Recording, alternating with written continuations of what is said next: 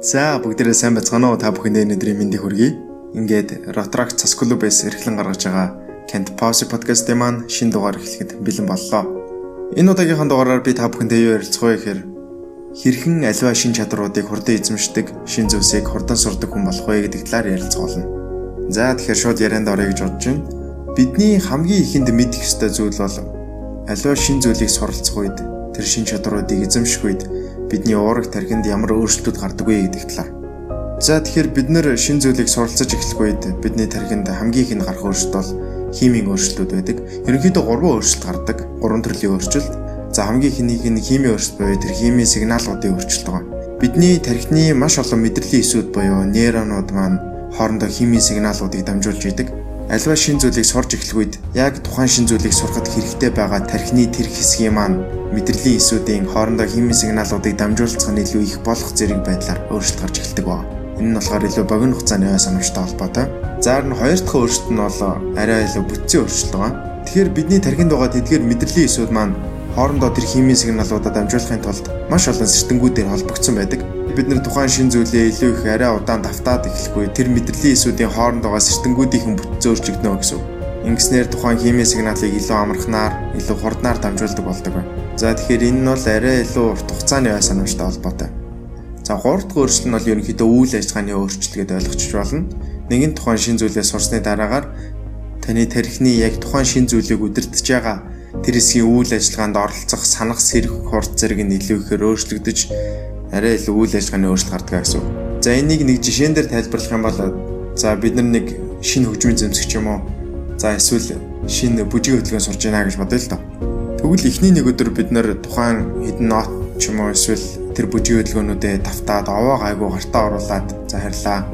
Тэнгүүдээ маргааш нь нэрээд дахиад тавтангууд яг өмнөх нөгөө нэг гарт орцсон байсан юм уу? Яг ч юм нэг л биш болчдөг Энэ юу гэсэн юм бэ гэхээр яг тэр өчигдөр бэлжижсэн үедээ болохоор таны тархинд нөгөө химийн өөрчлөлт гарцсан байсан гэсэн үг. Тэгээ буцаад маргааш нэрэнгүүд арай буцаад өөрчлөлт нь багассан байлаа. Ингээд олон дахин давтах байдлаар л ерөнхийдөө бид нэр эхлээд химийн өөрчлөлтүүдэд оруулаад араас нь за бүтцийн өөрчлөлт нь олон дахин давтагдаад ирсний дараагаар олон химийн сигнал дамжуулцаад эргэцсэн таны тэр сэртэнгүүд бүтцээ өөрчилж идэгөө гэсэн үг дамжуулж байгаа тэр холбоос үг. За тэгэхээр бид нэр энэ өөрчлөлтүүдийг энэ гурван өөрчлөлтийг заавал тухайн шин зүйлээ сурах үедээ олж авах биш. Түүнээс өмнө олоод авцсан байх боломжтой болов гэсэн асуулт гарч ирнэ. Тэгэхээр энэ асуулт нь зарим нэг эрдэмтдийн судалгаа тийм гэж хариулсан байдаг. Тэгэхээр яаж тухайн шин зүйлийг сурахаас өмнө эдгээр өөрчлөлтүүдийг та тархиндаа бий болгосон байх вэ гэхээр ерөнхийдөө бидний уурах тархи юм болгонд альва цочрол болгонд хариу урал үзүүлэхийн тулд хоорондоо химийн сигналыг дамжуулж байгаа. Тийм учраас та юу ч хийсэн өглөө босоод сэрээд нүдэ нээхэд хүртэл ямар нэгэн химийн сигнал дамжуулж нүдэ нээж байгаа. Тэгэхээр бидний өдөр болгон хийдэг үйлдэл бүр маань тархины мэдрэлийн эсүүдийн цуламжтай явагдаж байгаа учраас та ердөө дадал зуршлуудаа бүгдийг өөрчилгöd л болно. Та жишээ нь баруун гараараа бичдэг бол зүүн гараараа бичих, зүүн гараараа шүдэ угаадаг бол баруун гараараа угаах, зүүн гараа ашиглаж байгаа юм болгондоо баруун гараа ашиглаад За дээрэс нь янз бүрийн дасгалууд байдаг. Жишээ нэрээ ардаас нь бичих, тонгоргож ярих энэ төр. Аливаа хийж байгаа юм болгоноо эсэргээр нэг хийгээд үз мөн та сонсдог хөгжмөө өөрчил, үздэг кинонуудын төрлийг өөрчил. Тэр болгонд бидний тархинд барагтай бол ашиглагдахгүй байсан тэр мэдрэлийн эсүүд маань үйл ажиллагаанд орж таны тархи илүү өргөн хүрээнд, илүү сайн, илүү хурдан ажиллаж чаддаг болно гэсэн үг. Яг зарим нэгэн гадаадлыг аягүй сайн сурцсан хүмүүс нөгөө гадаадлыг сурахдаа илүү сайн байдаг. Тэр хүмүүс анханасаа ям гадаад хэл сурах тийм авьяастай төрцөндөө биш. Зүгээр л нэг гадаадлыг сураад нэгэнт өөрчлөлтийг олоод авсан болохоор өөр нэг гадаадлыг сурахад илүү амархан байна. За харин үүний дараагаар хоёрт нь миний ярих зүйл бол ерөнхийдөө хэр хугацаанд бид нэр яг шин зүйлийг сурч чадах вэ гэдэг талаар. Хэн хүмүүс шин аливаа зүйлийг сурна гэхээр за маш их цаг зав бид зарцуулах юм байна гэж бодоод шантардаг. Ерөнхийдөө залхуун хүрдэг. За болиё гэж боддог. Эсвэл би угаасаа амжихгүй гэж боддог.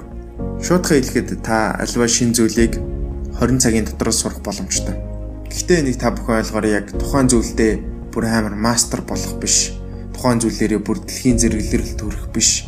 Зүгээр л тэр шин зүйлээ тодорхой хэмжээнд чаддаг болоход хүнд хангалттай байх тэр цаг нь 20 цаг.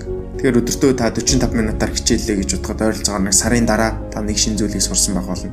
Гэхдээ энэ 20 цагийнхаа туршид та өөр юунд ч анхаарлаа сатааруулахгүйгээр яг тэр өдөртөө байгаа 45 минутаа яг зөвхөн тэр зүйлдээ зориулаад бас аль болох дунд нь ямар нэгэн завсарлаггүй өдөр болгон хичээллэх хэрэгтэй. Ингэж чадсанаар та ердөөл 20 цагийн дотор шин зүйлийг сурна. Ерөнхийдөө хүмүүс эхний 7-оос 14 цагийн хооронд за эхний 7 хоног маш хичээгээд ямар ч үр дүн байхгүй харна. Орхиод болждаг. Тэгж ерөөсөө болохгүй. Та заавал эхний 20 цаг хүлээсний дараагаар өөрөөсөө үр дүнгээ хаагаарай. Тэр үед танд мэдгэдэггүйц маш том мэдгэдэггүй үр дүн гарсан байх болно гэдгийг би амлаж байна. Яг тэгэхээр би өөрөө ч гэсэн энэгээр шин зүйл сурж байсан. Тэгэхээр үнийг баттай амлаж чадах байна. За харин миний 3 дахь ярих зүйл болохоор яаж тухайн шин зүйлийг сурах та уйдахгүй байх вэ гэдэг талаар. Ихэнх хүмүүс тухайн шин зүйлээ сурч явж байгаа л за ер нь л энд юм юм да би угаасаа чадахгүй байна да. Эсвэл жоох уйдгартай санагддаг. Анх эхэлж исэн зорилгоо мартчихдаг. Тэр үед та яах хэрэгтэй вэ гэхээр одоо нөгөө нэг маш их ярддаг шүү дээ. Нууцын хүч гэл, таталцлын хүч гэл яг энэ нууцын хүчийн зарим нэг зүйлсийг ашиглах хэрэгтэй. Тэгэхээр та яг тухайн зүйлээ би сурцсан байна. Одоо жишээ нь та төгөлдөр ур тавс сурж байгаа бол хамгийн анхны сурыг гэж бодож байгаа дуугаа ч юм уу дуулаад яг төгөлдөр ураа сонсхыг гэсэн хүнийхээ өмнө тоглож байгаа юм шиг төсөөлөөд ер нь та яг тухайн шин зүйлээ сурцсан байгаагаа өөртөө маш сайн төсөөл. Жохон цалхаж хүрээд эхлвэл төр хугацаанд амралт аваад тухайн зүйлээ төсөөлөө сайхан суун. Жишээ нь та гадаадд сурж байгаа бол хуцаа гаргаж ирээд тухайн хэлээр ярьдаг улсынхаа нэг хүнтэй та ярилцж ийн гэдэг төсөөлөд магадгүй нэг бизнесийн хамтрагчтайгаа та ярилцж ийн гэдэг төсөөлөд гэртээ ганцаараа авахтаа яг мэдрэл удаа хүн шиг санагдал байх та. Гэхдээ хамаагүй та ингээд өөртөө сайхан төсөөллийг бий болгоод яваарай. Энэ үед та хизээч уйдахгүй. За тэгэхээр эдгээр гурван зүйлийг та өөртөө байнга санаад өөртөө хэрэгжүүлээд явж чадах юм бол та шин зүйлийг маш хурдан сурдаг.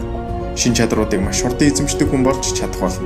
Нэгдүгээр та амьдралынхаа хэм маягийг өөрчлөх, дадал зуршлаа өөрчлөх, за тэгээ зарим нэгэн жижиг дасгалуудын хүчээр та тухайн шин зүйлийг сурахад хэрэгтэй байгаа тэр уураг тарихныхаа өөрчлөлтийг өөртөө бий болгож чадна. Хоёрдугаарт нь танд 20 цаг хангалттай. Гуравдугаарт нь мэдээж нууцын хүч байнга тухайн зүйлээ сурцсан байгаагаар өөртөө төсөөл. За ингээд подкастыг маань сонссон та бүхэндээ маш их баярлалаа. Өдөр болгон өчигдрөөсөө илүү байгаарай. Баяр таа.